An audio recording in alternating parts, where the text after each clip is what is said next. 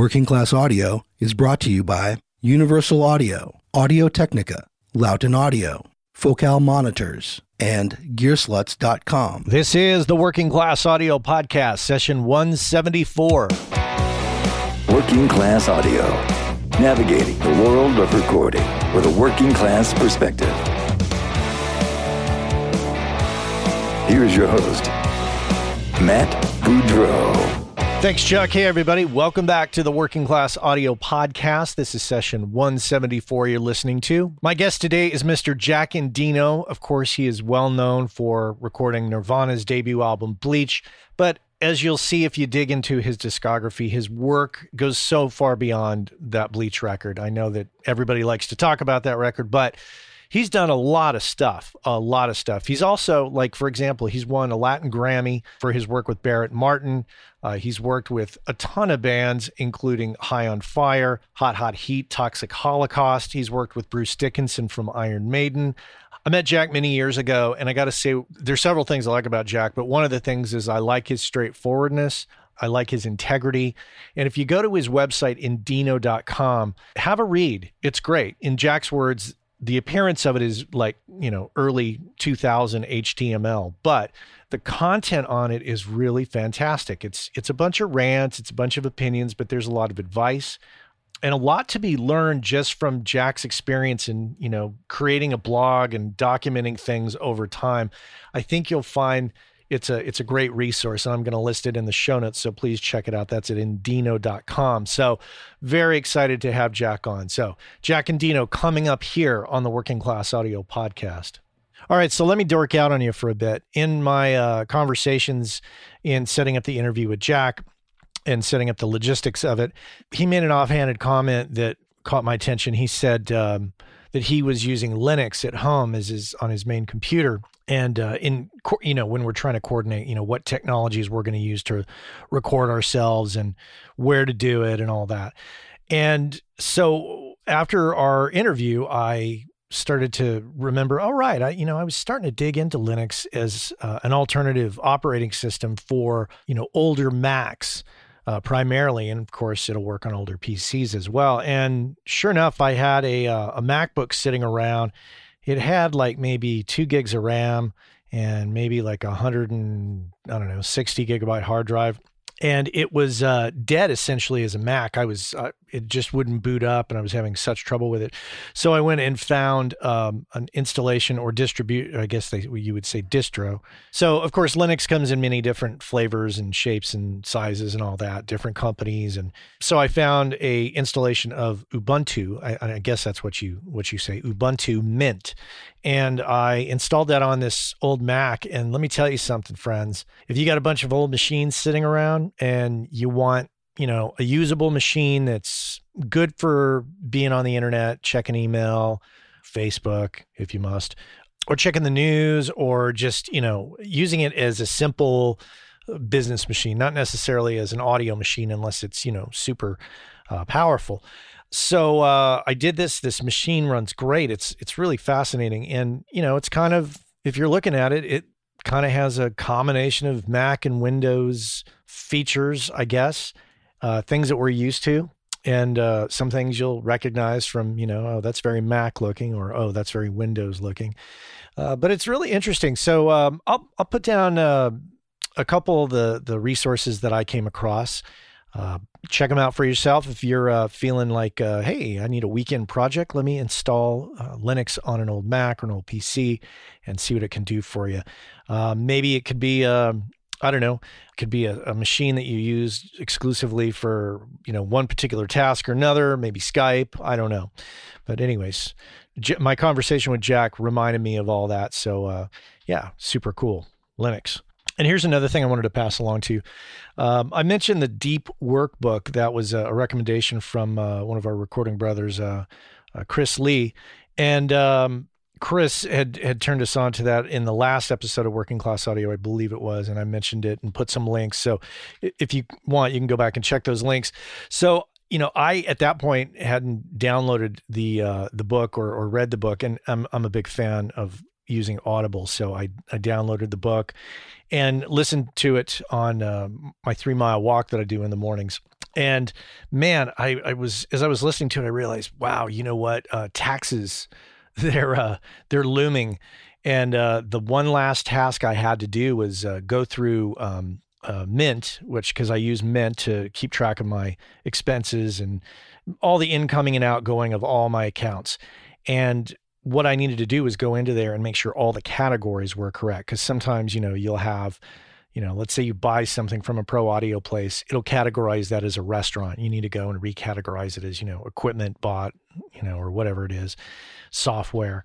And so after getting pretty inspired after my walk and listening to uh, the first round of this deep work uh, audiobook, I was like, you know what? I'm gonna I'm gonna go over to, to the library of all places, and I'm gonna sit down and I'm gonna power through all this category stuff so I can export it and we can give it to our accountant and he can do his tax magic that he does.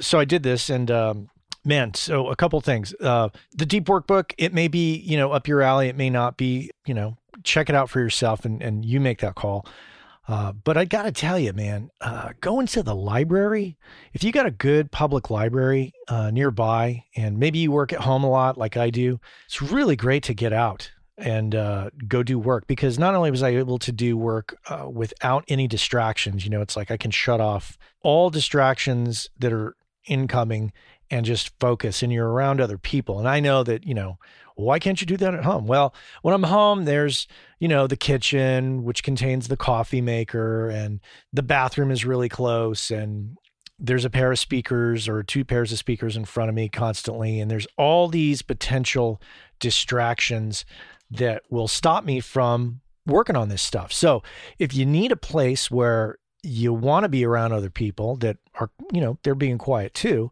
put on some headphones, listen to some music, and uh, I'm listening to the new Fu Manchu record, which is just I love it. I don't know if you've heard it. Not to distract you, but anyways, put on the new Fu Manchu record, and I just sat down and I powered through those categories. And being at the library is great because you know if you have a laptop, you know you don't want to just get up and leave your stuff there. So you're not going to think, oh, maybe I'll go get a drink or a glass of water. There's, you know, those distractions just aren't there because those, you know, things aren't there available to you, or at least at my library, they're not. So, um, yeah, check it out. Use the library. It's full of great resources, you know. And when I walk in there, I'm like, oh my God, there's all this. I forgot about all this stuff. You know, there's all this music you can borrow. There's obviously tons of great books. And uh, it's a quiet space with people uh, free of distractions. So check out your local public library, support your local public library. Final note before we get to our interview with Jack, uh, I went to an estate sale.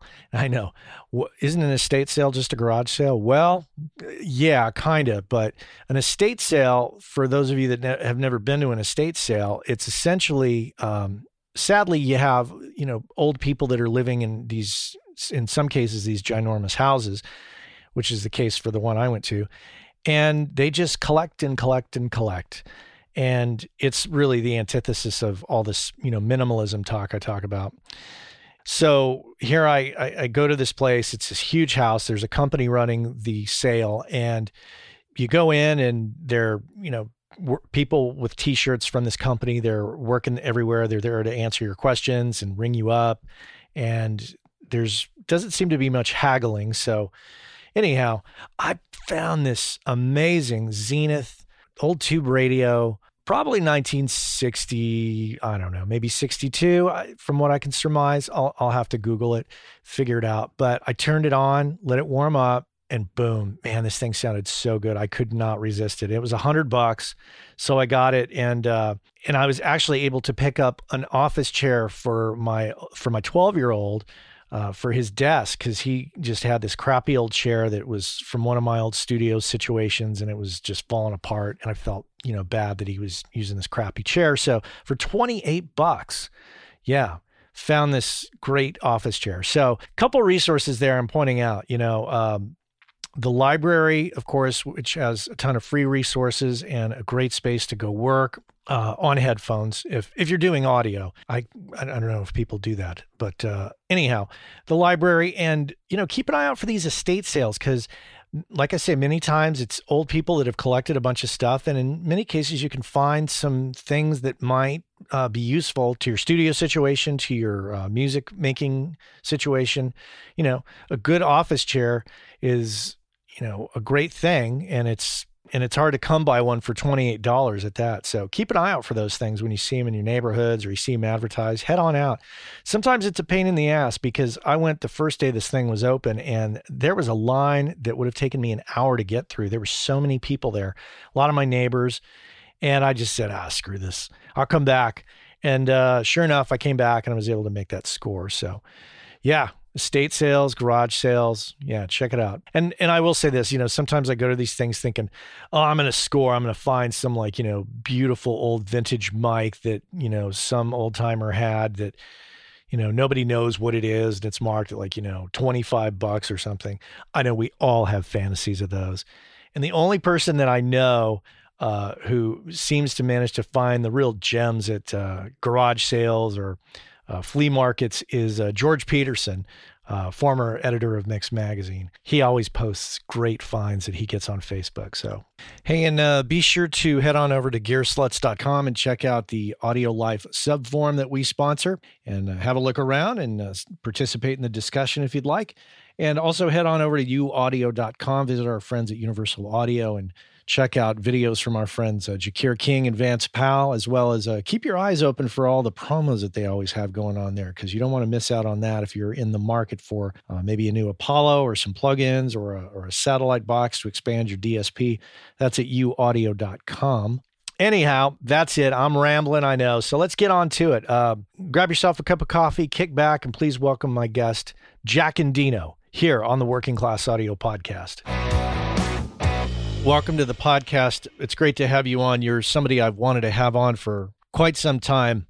And I'm just going to start out by saying for the audience that will hear this right off the bat to know about you, they really should go to endino.com. Uh, it's quite a comprehensive website that answers a lot of questions. And I think even if you're uh, an up and coming engineer or you're a musician, wanting to know about the record business, I think that your website really is. I, I love how to the point it is, and uh, it's quite good. So I'm just going to recommend people read that to really get a, a, good view on you. I appreciate that. I just dialed it up here on the internet so I could uh, remind myself because I'm sure you're probably going to ask me what I've been doing lately, and I have to look at the website in order to uh, remember.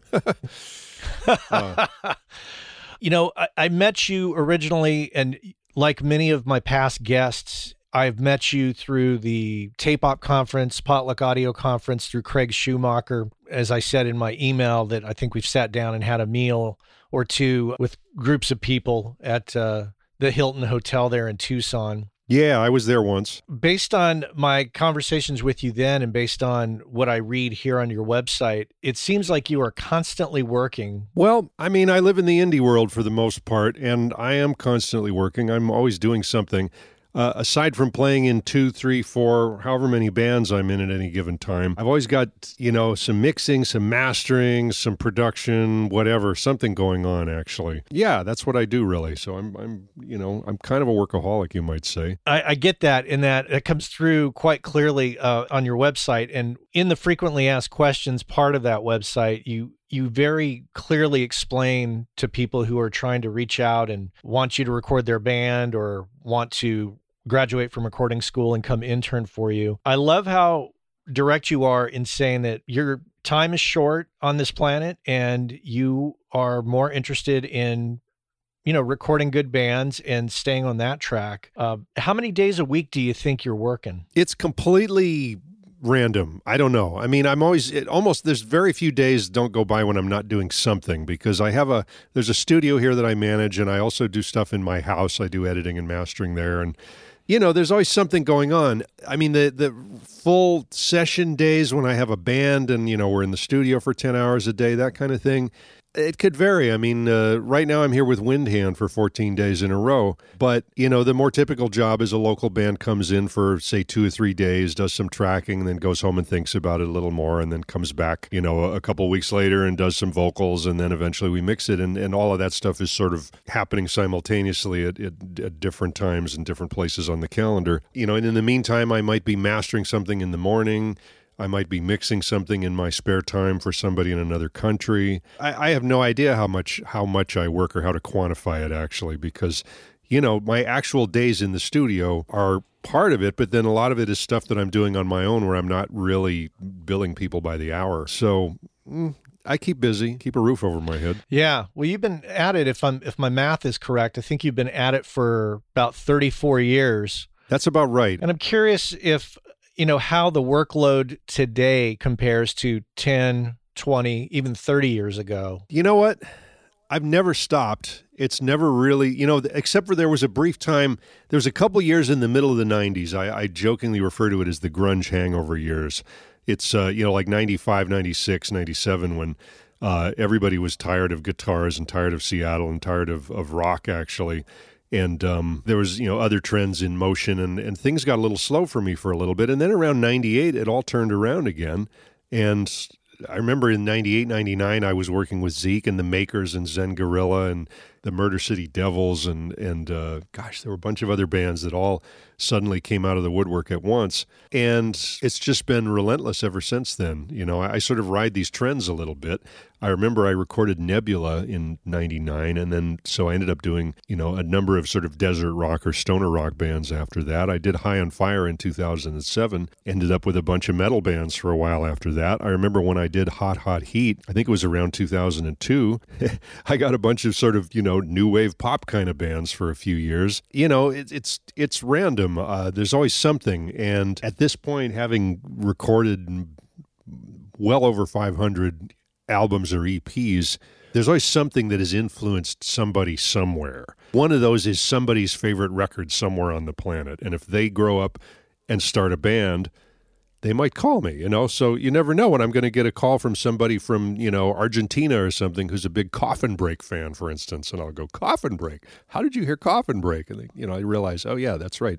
They were on Epitaph, they got all over the world. Or an Accused fan, somebody whose favorite Accused record came out in 1989 or you know, heaven forbid, uh, some more obscure thing that nobody even remembers. So, you know, it all kind of feeds on itself. The the downside of the internet right now is that nobody finds out that I actually recorded a band. They download the files and they don't know who produced it or who recorded it unless they seek out the credits somehow. So, you know, I mention a lot of times, "Hey, I recorded this record," and people go, "Really? I didn't know you did that." So, there's that, but you know, I'm on social media. I've got a website. It's not a secret what I'm doing. Yeah, it almost seems like nowadays uh, producers and engineers have to be more proactive in letting others know what they work on because those credits typically are not available or readily available. Correct. You know, so people can't, you know, pick up the album cover. So Yeah, and it's true. And and I'm really not very good at self-promotion. I'm terrible at it. I haven't had a business card in decades.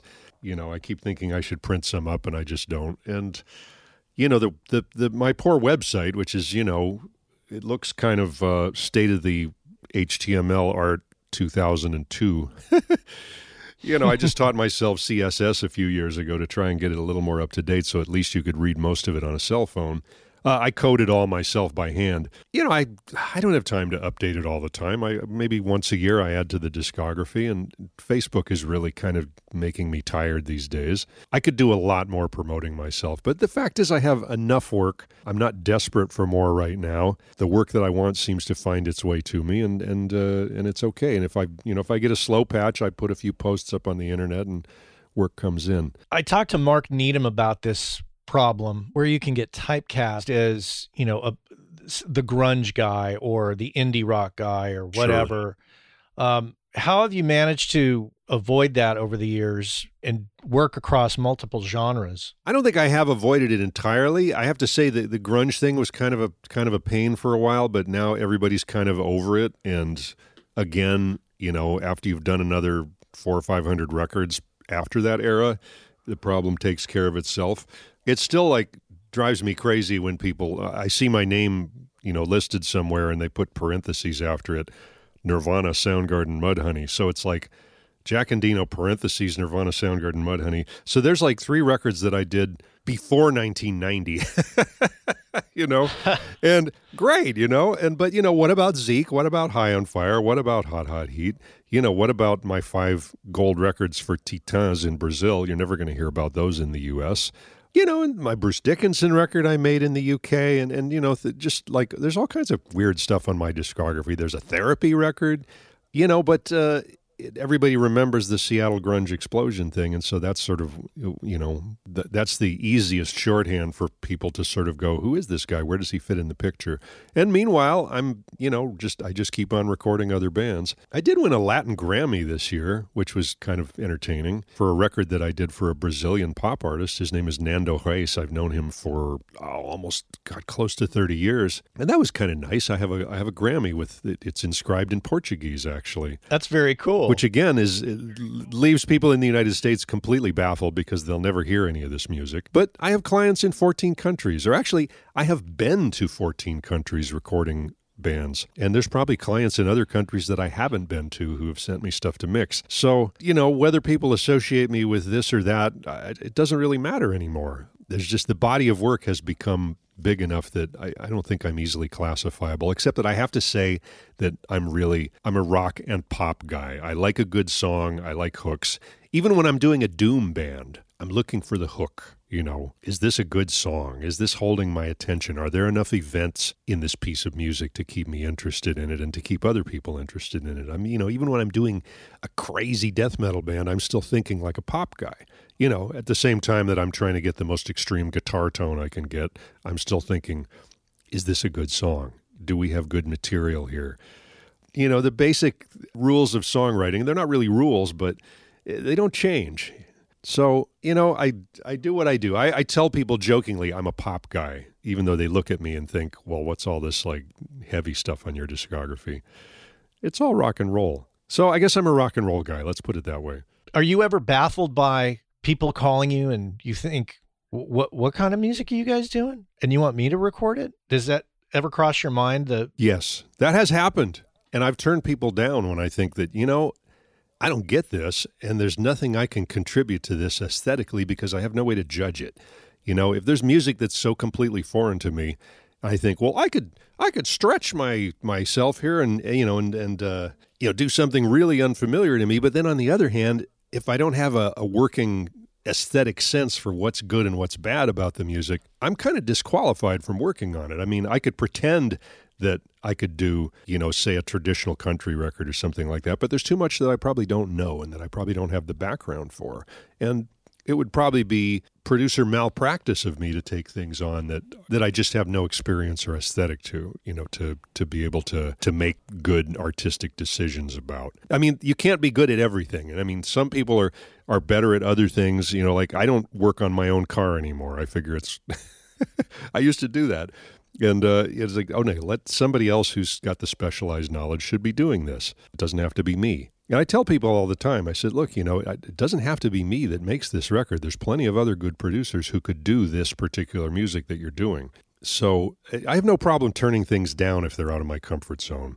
You know, I mean, I'm I like new challenges and things like that, but I also, after this much time doing it, I have a pretty good hunch that hits me when I hear something is like, is this up my alley? No, it's not. And you know, you can be polite about it. You just say, "Look, I don't I don't get this and therefore I'm not qualified to do it." Get it? You know, it's not that I'm dissing you. I'm not telling you you suck. I'm just like this isn't really what I should be working on because I don't get it. And then people go, "Oh, okay." And that's a that's a kind of a it's the most honest way to to to put it actually if something's not right for you. Yeah, and and producer malpractice, I love that that term. That I've learned a new term today. I've dealt with a lot of it because you know what? Here's here's a little niche that I seem to be inhabiting now. I've become kind of the forensic remixer of a lot of old rock stuff. And I mean, I'm not doing like, you know, ah, Steven Wilson. Steven Wilson, he's got himself a, a, great niche remixing classic albums from the 70s. I'm so envious because a lot of those are records that I grew up on. But I've become kind of like the the the impossible mixing guy. Like you know, okay, I took Uh, the first Soundgarden full album is called Ultra Mega OK. Of course, I had nothing to do with this record originally, but I ended up remixing it last year, and that was pretty satisfying because it was a case where the original mixes were kind of not, didn't really hit the nail on the head. And right now, I'm up to my neck in a Green River archival project. Sub Pop is going to put it out.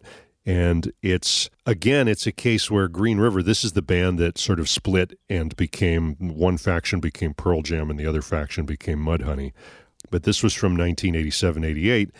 Green River did an album that they ended up finishing the record after the band had broken up.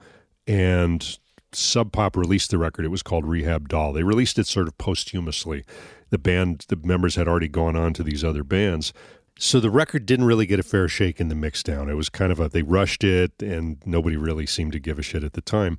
Anyway, I got handed this record to remix and discovered that it was an amazing rock record. it's like my favorite record this year. So I'm remixing that. Somebody gave me some recordings of a band that Bruce Pavitt was in in 1981. Uh, they recorded this uh, at Multitrack in Olympia, Washington. And again, all anybody had heard for like 30 years or so, 35 years, was a really, you know, aged, rough mixed cassette that had been dubbed a few times. And I discovered once again, like, these tracks are great. Let me see if I can make a good mix. So, and, you know, other people have suggested sending me, you know, records that they did years ago that they weren't happy with so I can try remixing them. So I've kind of become good at mixing things that are like impossible to mix and you know archival and what I call forensic remixing because I have to do a lot of baking of tapes and you know transferring old formats like you know Akai Beta 12 track tapes and things like that that oh yeah. nobody yeah nobody has a machine for that anymore. And sure enough I was able to find one. So yeah, forensic remixer. That's what I've been doing a lot of lately, and, and it seems like there's more on the horizon. So that's kind of fun. Yeah, I was going to ask, is that an enjoyable process? Like hunting down an old Akai machine that's, you know, only found on, you know, maybe two people on eBay you can find have it? Yeah, it's exactly. I put the word out, and suddenly one comes along. You know, uh, hopefully that won't happen again. I, I, don't expect to to need an Akai 12 Mac 12 track machine ever again. but uh, but that's an example. Uh, and you know, I've been uh, I've been baking tapes. I've got a, a oh, it's uh, the Snackmaster Pro food dehydrator is like it's, it's, I think I, there's a picture of it on my website somewhere. It's like it's a marvelous thing for for baking 10 inch reels so that you can transfer them without them gumming everything up. So uh, analog, I'm kind of done with it, but you still have to deal with it for old stuff. I had to get new pinch rollers for my tape machines just this year. If if they break, who fixes these things anymore?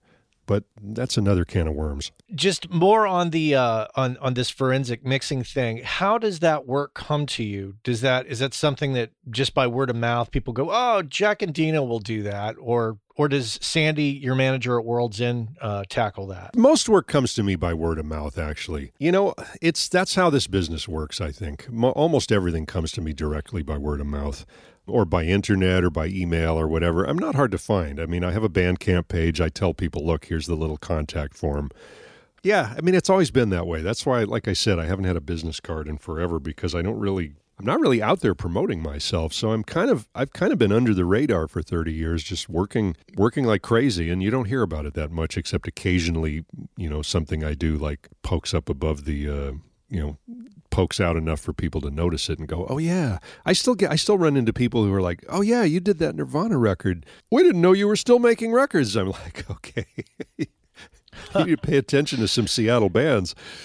Uh, because I'm still based in Seattle, and I, you know, probably you know, seventy percent of my work is still bands from this part of the country. It's interesting, you know, you talk about the business card, and I, am curious if you would agree with me on this. If it seems that when you kind of go the traditional routes of marketing yourself, business cards or ads in magazines, or uh, the more mainstream ways of of marketing oneself, it seems that we get more types of bands that you you make a very clear point of on your website saying that you don't want to work with like vanity projects or projects where the artist doesn't have a band and is asking you to put the band together. Uh, is that your experience yeah i'm completely allergic to those projects i have no interest in in you know being like the being the songwriter, you know, making the backing tracks for somebody to sing over, or any of that stuff. No interest in that whatsoever.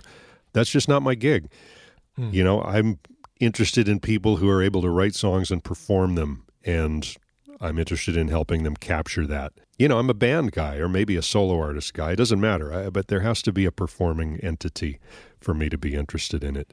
You know, and I've done jobs where I've had to hire backing musicians, and it's, you know, hiring a drummer is one thing. It's, it's. I know a couple of guys I can call, some, you know, ninja drummers that I can that I can give a call if I need to. But it's always a little weird to me because uh, a band, frankly, music that's performed in real time by actual players responds well to rehearsing. You know, uh, the performances respond well to actual rehearsal time being spent. And if you get a bunch of people in the studio and you you know you're you're like, okay, we're going to learn this song and record it today uh, you know, they could be the best players in the world, but you're going to get a certain kind of performance out of them. It might be extremely competent, it might be very good, it might be solid, but it's not the same as you know that sort of mutual ESP thing that you get from performers who've played together for a little while. It's just it's it can be a bit sterile, frankly, and I'm not interested in sterile. I have to say, I've I've made this point many times, but I'm absolutely allergic to click tracks. Don't use them. Never use them. There you go. Once again, I know I keep coming back to your website because it's that thorough, in my opinion. You say that if your drummer could is capable of playing to a click track, then they're probably more than capable of playing without one. I believe that to be the case most of the time. You know, because a crappy drummer is going to be a crappy drummer whether he's playing with a click track or without a click track, and he's going to sound a lot worse playing to the click track. Now, granted, if you have the hours or days or weeks necessary to time align every single drum hit onto a grid, you can make an amateur drummer sound like a good drummer playing rigidly and precisely to a click track. and if that's what you have to do, and if you have no other option, I suppose you could do that, but that doesn't have to be me. let, you know, someone else could take that job. Life is too short for me to spend days and days of my time lining up drums to a grid. And frankly, uh, music should breathe a little bit. And if it's not breathing, I'm not that interested in listening to it. Jack Endino here on the Working Class Audio Podcast. We're going to pause and I'm going to tell you all about the blue black headphones from Audio Technica. That's right. Our friends over at Audio Technica have a new set of limited edition headphones. It's the uh, ATH M50Xs in a blue black color. Very beautiful. If you're tired of the same old dull black and you want to do something a little snazzier, then these blue black ones are pretty fancy. So uh, check them out. They're a limited edition. You can get them at audio-technica.com. You can buy them right off the website. And uh, that's it. Check them out. Great looking headphones. Let's get back to it. Jack Endino here on the Working Class Audio Podcast. With regards to uh, the amount that you work and, and your comments on being a workaholic, what are your thoughts on your own personal work life balance? Do you feel that you get enough life outside of the studio to offset what you do in the studio? Yes, and I'll tell you how I do it. I still play in at least three bands right now. It was four bands, but right now one of them is on hiatus because somebody's getting a knee replacement. But so I'm in three actual performing bands right now that all have gigs coming up within the next month. Two of them I play guitar. Actually, let me think. The one that I play bass for, that was Upwell, and that band is on hiatus for a few months. MKB Ultra, I play guitar with. We have a gig coming up in a couple weeks. I'm playing in a current sort of um, reformed version of Sky Cries Mary. It's actually more of a uh, brand new conception of the band. So I'm playing guitar with that. We have a couple gigs coming up. And I have uh, an improv power trio that I play guitar for called Beyond Captain Orca. And that also has a gig coming up in the next month. It, it's important to me to, to stay busy as a player even though I don't kid myself that I'm ever going to make any kind of career out of being a musician, that's not the point. The point is to have a creative outlet. Because if you're here recording other people, you're basically watching other people have all the fun all the time. you know, and it's like, well, I got to play guitar too. Uh, and, you know, I was a musician before I was a recording engineer. So even back in the 80s when I was recording all those early sub pop records, I was in three bands. Actually, one of them I was drumming, one of them I was playing bass, one of them I was playing guitar, which was Skin Yard. And even as recently as 2010, I was drumming in another band, but I finally had to give that up because I was having tendonitis issues because I'm not 25 anymore. Um, so, you know, the balance is I don't, I try not to work too much so that I have time for, you know, band rehearsals and playing shows occasionally and, and just, you know, giving my life some additional meaning that way. My girlfriend is in one band with me, actually. So there's another part of my personal life. Um, she's a musician and a singer as well, Mia Boyle. And you know things are fine. I i i get to basically you know i'm living and breathing music most of the time. I mean as far as things that i do that have nothing to do with music i do a lot of hiking. Every chance i get i go out to the woods or up in the mountains. Pretty much i get an unexpected day off and the sun is out. Jump in my car i'm out of here. You know beyond that i'm always tinkering with amps. I'm kind of an amateur electronic repair guy my living room basically looks like an amp shop i fix things so whether I'm fixing your amp or your drum sound or your arrangement of your song, I'm always fixing something. I've fixed a lot of amps right in the studio, actually, in the middle of sessions. That is, it's a part of the service. You know, I'll end up intonating somebody's guitar and I might end up biasing somebody's tube amp, like right on the spot. Uh, it's just part of the deal. Part of the service. It is. Being that you've been at this for, you know, three decades, over three de- now into the fourth decade. What you have learned. Uh, let's start with what you've learned from a business perspective and and how to best structure your your time, your money, and giving your recording career longevity. I'll tell you something about the longevity thing. Basically, I never let myself burn out on it. I keep a lid on it so that I'm not working too much. I don't, you know, do crazy 14, 15 hour days anymore. I could do that when I was 28. I can't do it now. You know, I'm not sure if I'm the best role model for people because, frankly, you know, part of the reason I still do this is that I keep my overhead low. I don't have house payments, I don't have car payments. I didn't have kids. Uh, I'm not paying anybody alimony. you know, I stay out of debt. You know, I don't have expensive habits of any kind. I don't really have any habits at all. You know, I don't live under any like I don't live under any self-imposed financial pressure that forces me to make, you know, possibly bad artistic decisions about what I'm doing. So it allows me to stick with working with music that I like, which may not necessarily be the music that would pay me the most money. If I wanted to totally cash in, then I probably should have moved to Los Angeles from Seattle in 1991 when the grunge thing blew up, and I probably could have cleaned up, but that was not and has never been my goal. Just living frugally and with some integrity and, and sticking to what I what I like doing. You know, because it's it's I know exactly when I'm doing something I shouldn't be doing. It's when I you know, when I get up in the morning and I can't look at myself in the mirror. It's like, all right, I'm obviously doing music that I have no business working on right now. And there's nothing worse than doing something because you know, it's a job. You have to do it. Oh my God, I need the money. No, I've structured my life in such a way that I don't have to make bad artistic decisions in order to keep a roof over my head. So that's part of it.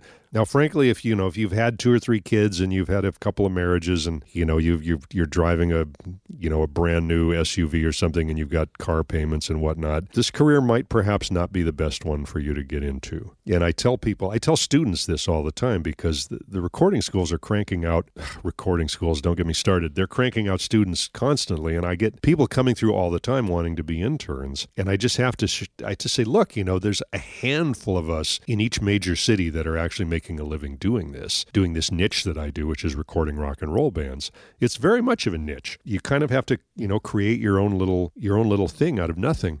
Your mileage may vary, and you better have a backup plan because, you know, you may not be in the middle of, uh, you know, a cultural explosion in the first part of your career like I was. You know, yeah, I don't know what else I can tell you really. The reason I'm still doing it and the people are still interested in in me doing what I'm doing is the other thing is that I continue getting better at it. Like you know, I haven't stayed stuck in one particular technique. Like now, I mix everything in the box, which, you know, 30 years ago, I was slicing two inch tape with razor blades and, uh, you know, doing my editing on quarter inch tape by splicing different pieces of songs together there's a beautiful Trident 80B console sitting here in front of me, about two feet away from me. I recapped it myself last year. It belongs to the studio that I manage, which is Soundhouse here in Seattle. But, you know, I use it when I'm tracking, but like I said, now I'm mixing in the box and nobody can tell the difference because it's like when I started digging into digital in the 90s and I, I was confronted with a few studios that only had blackface ADAT machines, you know, those little things that recorded eight tracks of digital on VHS cartridges. And, you Yeah. know, initially everybody hated the way they sound, but you just had to sort of change your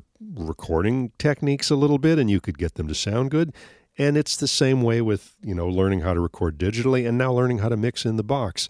Uh, once again, it's just once you get good at it and learn how to do what you want, you get your sound, you get your aesthetic going, and work just goes on and nobody seems to care. Nobody, they don't care how I'm doing it as long as the sounds that I'm getting are good. So staying current is important. That's what I'm saying. Yeah, one of the things I've always said, and, and my listeners have heard me say this thousands of times, in to make a, a, a food analogy, as long as the meal tastes good, nobody gives a shit how you made it, what kind of stove you used, or what kinds of pot, what kind of pots and pans you used. Yeah, it's more or less true, actually. And, you know, I say this as somebody who spent a lot of time making records on analog tape, and I'm over it.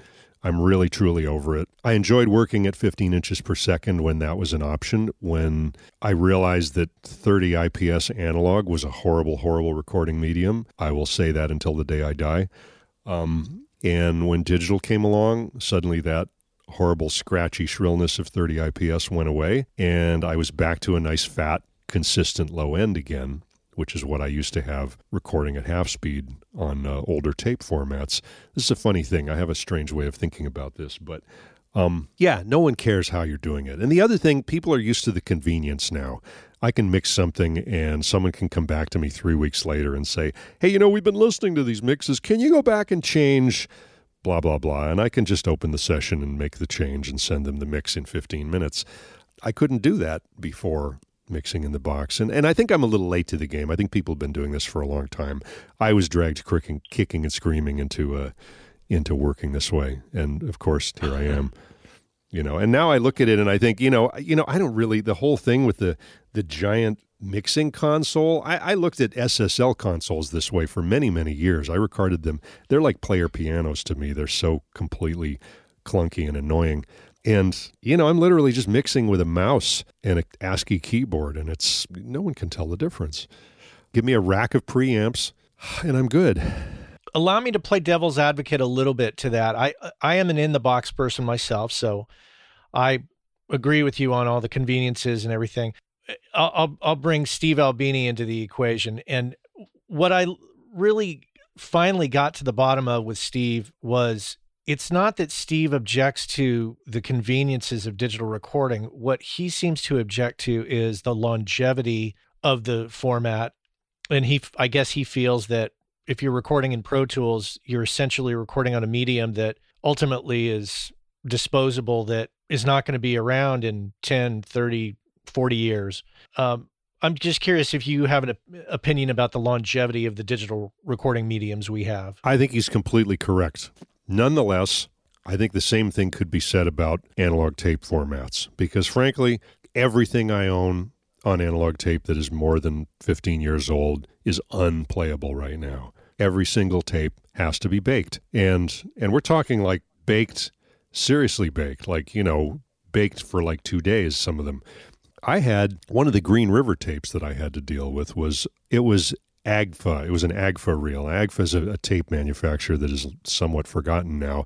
But back in the 80s, we had Scotch, we had Ampex, we had BASF, and we had AGFA. And those were the four different places where you would get two inch tape.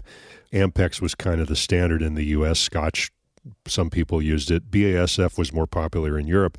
And I don't know, AGFA tapes appeared sometimes. Anyway, I had four two inch reels of this Green River album that I had to resurrect um, this year. One of them was AGFA tape, and the others were Ampex, and I was able to bake them sometimes a couple of times to the point where the tape would actually play on the tape machine enough that I could transfer the data off it at 2496. The AGFA reel, no matter how long I baked it, it got worse because the gunk that was coming off it was some different chemical And ultimately, it was this white goo instead of the brown stuff. And ultimately, what I had to do is I had to take this cloth that it's the kind of thing that you wipe your glasses with. Uh, it's a very fine, non non abrasive kind of cloth. I had to literally like a microfiber cloth. yeah, it's something like that. I had some actually that I got last time I got some glasses. I had to wrap it around a pencil and I had to hold it against the tape while playing the tape from beginning to end on the tape machine while this white gunk slowly came off the tape and stuck to this thing that was wrapped around the pencil. And I had to do that like three or four times to get all this gunk that was coming off the tape to to stop coming off on the heads. I literally had to sit there with a pencil pushing against the tape just so not so much that the tape machine would trip out and turn itself off or burn out the motor. Uh, just insane things that I've had to do to, to resurrect analog formats. So I'm afraid that Steve has a point, but I would make the same point about every analog tape format out there. I have right now a reel of 16 track half inch that I need to find somebody who has a working Fostex B16 machine that I can transfer it on. Now, that machine had a particular format. I think it was was Dolby C. The DBX, or excuse me, the the, the Tascam equivalent of that machine used DBX instead of Dolby C. Those two noise reduction systems are not really compatible. Um, so I have to find the same machine that recorded this tape. Most of those machines have worn out and no one can fix them. I have some quarter inch eight track tapes. Again, I have to find a Fostex A8 uh, or something equivalent to it. Nobody seems to have one that works. So it's I would make the same point about analog is the clock is ticking on the format. I don't think digital audio is going to go away. Uh, one thing you can say about it is once it's out on the internet, it's always going to be there somewhere. But as far as the original multi-track, that's a tough call and it remains a tough call. So, you know, there's going to come a time when we don't have any more of these 2-inch 24-track machines that any, you know, that that are working or the tapes just become so far gone that the baking them isn't working anymore. In short, it's Steve's right, but what are you going to do? And everybody is so addicted to convenience of being able to to work in the box, and also it takes less money. And people don't have the money to spend on recording that they had 20 years ago. The budgets are not there. The industry infrastructure where money would be thrown at bands in order to record uh, that's gone. So people want to make records quickly and efficiently, and at this point, that's what I have to do because that's what people want me to do. The drop in budget in, in the sizes of budgets uh, seems to work harmoniously with your way of living, which is living with you know with a low overhead. Well, it's not just that; it's that I've gotten really good at making records in three or four days if that's what I have to do. And it's not that I'm not charging enough money, it's that I'm not I'm not saying, "Look, I need 2 months to make this record." It's like, "Well, you really only have money to record for 4 or 5 days?" Well, I can do it fast if you can do it fast. I can work efficiently if you can work efficiently. Let's see how it works. And bands can, you know, they focus. when they have to, they focus and they get a record done. And if, you know, if I need to work fast, I can do it. That's another thing that's important. It allows me to get more work done in the same period of time because it's not like I'm not charging. I'm charging more than I did back in the old days, of course, but I'm also able to work a lot faster than I was. My God, if I had to go back to doing a record on two inch, it would just be, I would go insane. It would be so painfully slow. What are some of the things that bands do that slow their progress in the studio that, that keep them from being efficient? Insecurity. And okay bad equipment is one thing because if you know if someone comes in and the drum set is just this terrible horrible thing i tell everybody change your heads you know change the drum heads change the strings you know check your tubes in your amp. I mean make sure the gear is all up to it before you come to the studio. Rehearse make sure the songs are ready so that you're not arguing about the arrangement with each other in the studio. You know there's a lot of ways of being prepared and being efficient in the studio but i find the work expands to fill the time available. And sometimes if people are given more time to record, like, you know, someone, you know, dumps a bunch of money on them or whatever, all that happens is it gives them more time to be insecure about what they're doing and they start second guessing everything they do to death, which does not necessarily serve the music well. I find a lot of time is wasted in the studio, huge amounts of time, and it makes me impatient because I know how quickly good records can be made, and spending boatloads of time in the studio is not necessarily, you know, it's a way to make people, it's a way for people to feel like they're doing, they're working really hard, but like I said, it it just it, it work. If you have more time, you're going to find things to do to fill that time. And I don't know. It's a that's a tough call people point to the limitations of analog tape. Taking that concept of limitations into the studio and and talking about what you're saying, where if bands have too much time, they get you know they fill it up and they waste time. Do you find that if you're limited on your time, a band tends to not waste it as much if if they say you have 2 days and that's it? Yeah, exactly people get in, they they rehearse, they prepare, they get in. We get you know we set up, we get rolling in three hours. You know, by dinner time, we've got three or four songs recorded. We take a break, we go back, we do the we record the vocals, and then the next day we're mixing an EP. If people ha- know that that's what they have to do, they generally have no problem doing it. And you know, frankly, you're going to get a record that sounds like it was mixed in one day and I don't recommend that particularly.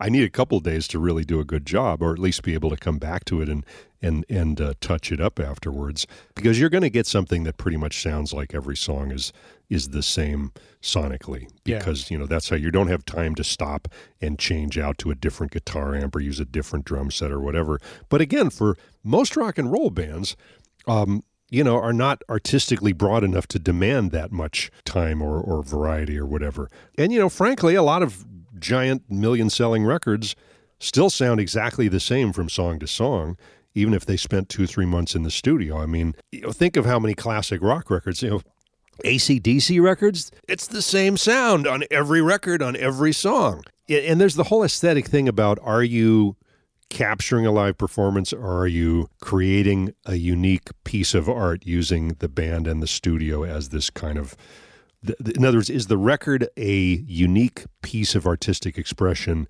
that doesn't necessarily have to exactly reflect a live performance by musicians in real time i maintain that frequently it is uh, it doesn't have to be an exact photograph of what the band is doing in real time. It's art. You're making art. There's no rules. At the same time, with some bands, the right approach is you get them playing in a room together, you capture it, you make it sound good, and you make it sound as though it was a live performance because, well, actually, it is. You're trying to capture that live feel in what is basically a somewhat sterile environment. That's the that's the real magic. If you can pull that off in a recording studio, you're doing well. And that's sort of that's that's always been high on my list of priorities when I'm recording a band. Is let's let's capture the live feel as much as we can, uh, even though you know we're not in front of a room full of screaming people. What was the question again? well, no, no, it, it originated as, you know, in terms of people, you know, having a limitation on their time in the studio. Ah, right. This is, here's a crucial thing. Uh, years ago, when, you know, when I started, it was with half inch eight track, an Otari MX 5050 Mark III, wonderful machine. And it does focus people because you have to get the good performance on there. You're going to get you know, three drum tracks, a bass track, two guitar tracks, and two vocal tracks. So they better be good. You know, uh, you know, you can't layer everything or double it or do this or that. You know, the song has to stand up played very minimally. If it doesn't, it focuses you to to look at the song and go, well, maybe this isn't that good a song.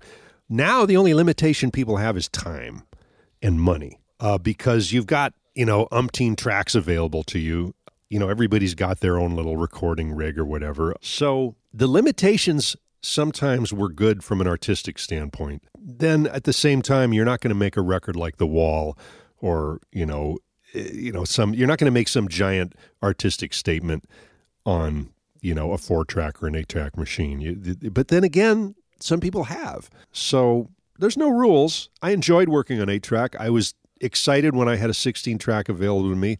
It was very natural to me when I finally got to work on 24 track after a couple of years in, into my career. And you know, now in Pro Tools, I try and I try and keep a lid on it. You know, when people send me things to mix and I look at the screen and it's scrolling and scrolling and scrolling, oh, there's 72, 84 tracks, whatever. Eh, sometimes I just turn those down. It's just no, this is a pain in the ass. I don't want to mix this. Life's too I've short. heard others say that. Give me something fun, you know. This is horrible. So Yeah. you know, I turn those I turn those jobs down because it's obvious that somebody had way too much time and really lost sight of what's the important parts of the music. You know, do you need five mics on every guitar? Well, I shouldn't say that. I've done that myself. Um, anything I'm telling you about, I've done myself as well. So I'm I'm uh, I'm not innocent. You speak from experience. I do. When you mix, do you have a preference of having an audience of the band or mixing by yourself? Generally, what I do is I tell people to get lost for like the first half of the day or something like that. Or if it's a big project, maybe a whole day. Like I need time to get all the the mousing and just the housekeeping, as it were, the topping and tailing, the crossfades, the whatever editing needs to be done to sort of tidy it all up.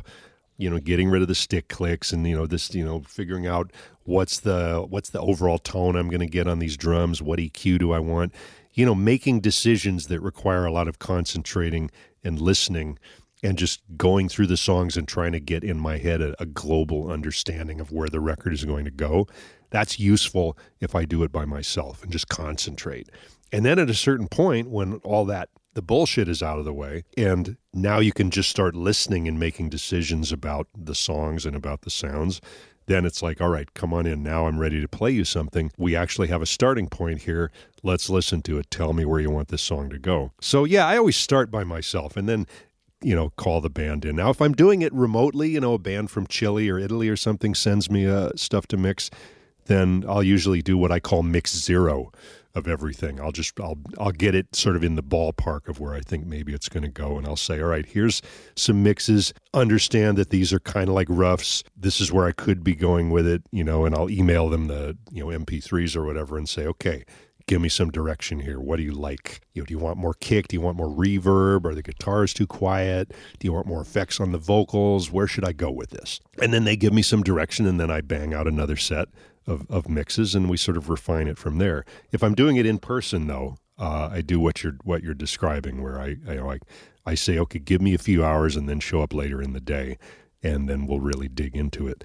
I have to say, I work faster when there's a band looking over my shoulder, as long as they're not talking me to death. Yeah, that's that's never fun having people chit chat while you mix. I'm good at tuning it out, though. I really am. I've gotten good at it. It's especially good in foreign countries when they're when they're chatting in a foreign language, and it's easy for me to tune it out completely. Well, Jack, thank you so much for being on the show. It's it's great to uh, talk to you and get your take on things, and uh, I appreciate your time. Yep, it's a pleasure. We'll see you. Okay, Jack, take care. Jack Endino here on the Working Class Audio Podcast. Another one down. Thanks for sticking around for another great interview. Well, we got to thank all of our sponsors, of course, before we go. They make the show possible, and I'm talking about Gearslutz.com, Focal Monitors, Audio Technica, and Universal Audio. And we got to thank Cliff Truesdell, Chuck Smith, and Cole Williams. And I got to thank you all. I appreciate the fact that you come here week after week and listen to these interviews and spend some time with me. Tell all your friends, get on social media, spread the word. We'll keep going. Take care.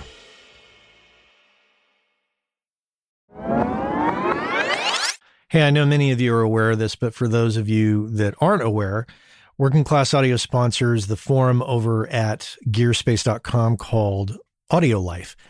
And quite simply put, it's a place where audio professionals can go to talk with other audio professionals about things other than audio gear, including life hacks, work life balance, health and hearing loss. You know, if you want to talk with other audio professionals who can identify with what your lifestyle is like and how it relates to things going on in the world outside of audio, this is a great place to go and check out. So head on over to gearspace.com, check out Audio Life many of the same topics that we discuss here on the show on gearspace.com. So check that out.